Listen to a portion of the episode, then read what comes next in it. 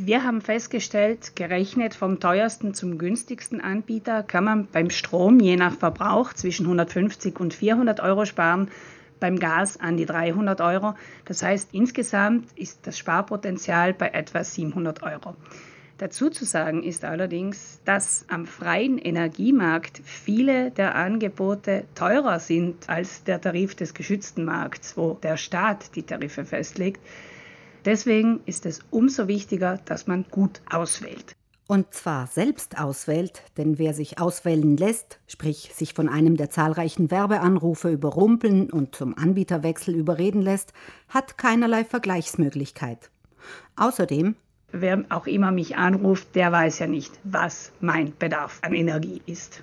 Preislich liegen die Anbieter am freien Strommarkt im Durchschnitt gut ein Viertel über dem Stromtarif am geschützten Markt. Diese durchschnittliche Preisteuerung hat die Aufsichtsbehörde in einer Untersuchung festgestellt. Also das sind offizielle Zahlen. Sie sind zum Schluss gekommen, dass eigentlich die Angebote im Schnitt um 26 Prozent über dem Preis des geschützten Markts liegen.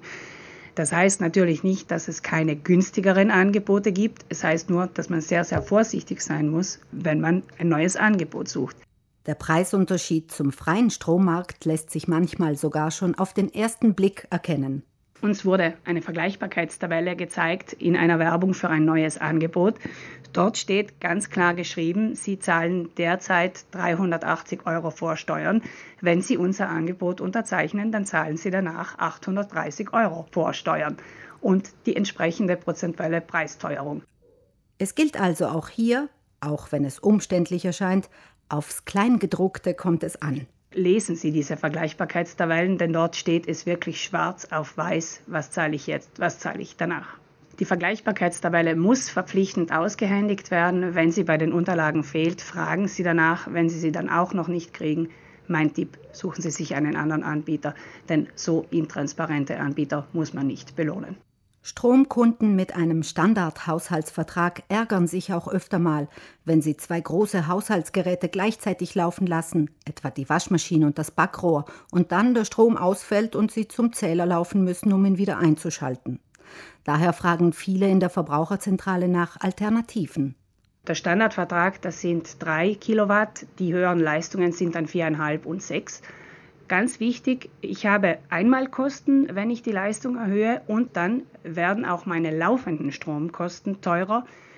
Der Wechsel von 3 auf 4,5 bringt jährliche Mehrkosten von 35 bis 80 Euro mit sich. Der Wechsel von 4 auf 6 jährliche Mehrkosten von etwa 35. Das heißt, wenn ich von 3 auf 6 Kilowatt wechsle, muss ich mit ungefähr 120 Euro pro Jahr mehr an Stromkosten rechnen.